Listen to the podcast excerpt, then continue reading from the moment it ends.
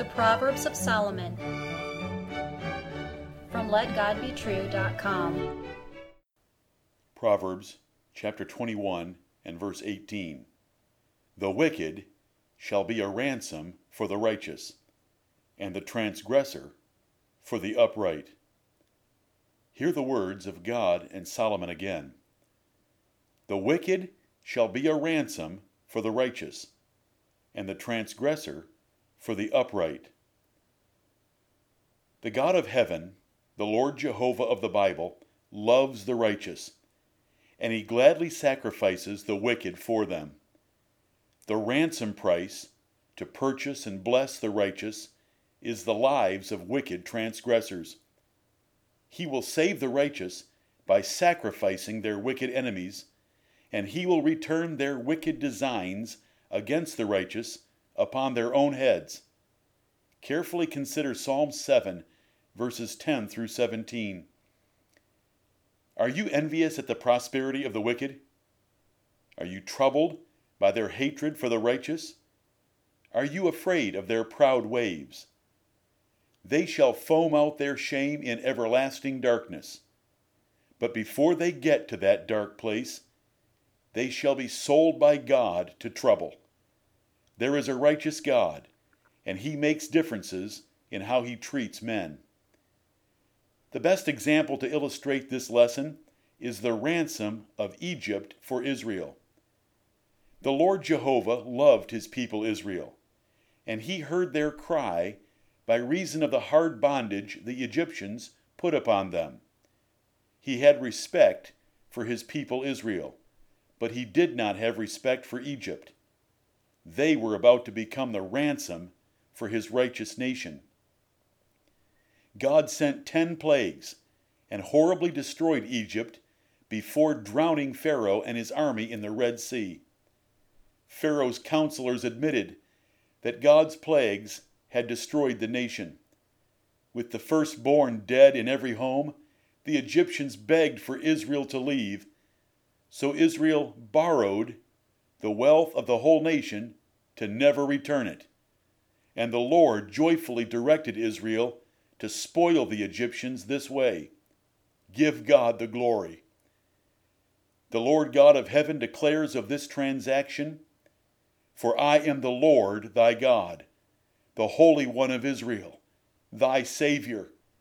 I gave Egypt for thy ransom, Ethiopia and Seba for thee. Since thou wast precious in my sight, thou hast been honorable, and I have loved thee. Therefore will I give men for thee, and people for thy life. That is Isaiah 43, verses 3 and 4. This is the lesson of the proverb. God directed Joshua to stone Achan and his family to save Israel.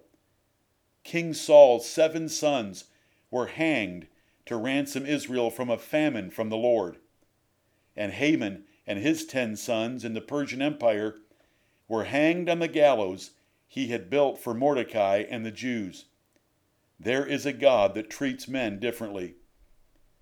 Consider the words in another proverb, that of Proverbs 11 and verse 8. The righteous is delivered out of trouble, and the wicked cometh in his stead. The Lord will pluck the righteous out of trouble and put the wicked in his place. The Lord will punish the wicked instead of the righteous. God used Assyria as his tool to chasten his people Israel. Then he turned and crushed Assyria for their actions and attitude in the matter. And he did the same to Babylon, whom he used to punish Israel and other nations for 70 years before punishing Babylon itself. The servant that did not earn a return on his single talent was punished severely in Jesus Christ's parable, and his talent was taken and given to the man with ten. The rich get richer, and the poor get poorer. Yes, the poor are sacrificed for the rich, even in this spiritual parable of Matthew 25, verses 14 through 30. Dear listener, if you fear the Lord, and seek to live righteously. The Lord loves you and will gladly sacrifice the wicked for you. there is no need to fear them at all. The Lord is in his holy temple, and he will never let the wicked have their way with you. Your lesson in this proverb is the glorious providence of Almighty God in disposing of events in this life for the benefit of his people. He will sacrifice others for the benefit of his children. The day is coming when Christians will judge the world and angels.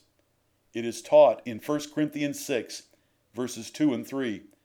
The devil and sinners have persecuted the righteous for thousands of years, but the day of vengeance is coming, when the martyrs that are under the altar of God shall have their great desire fulfilled. Both wicked men and angels shall be sacrificed in place of his children. Let this lesson drive away any fear or intimidation of the wicked, and let it replace that fear with a humble desire to be the honorable and beloved people of the Most High. For the Bible says, No weapon that is formed against thee shall prosper. And it says, He that toucheth you toucheth the apple of mine eye. Thank you, Lord, for defending and saving the upright in heart. Consider Psalm 7, verses 10 through 17 again. Rejoice in the lesson of this proverb. All glory to God. Amen.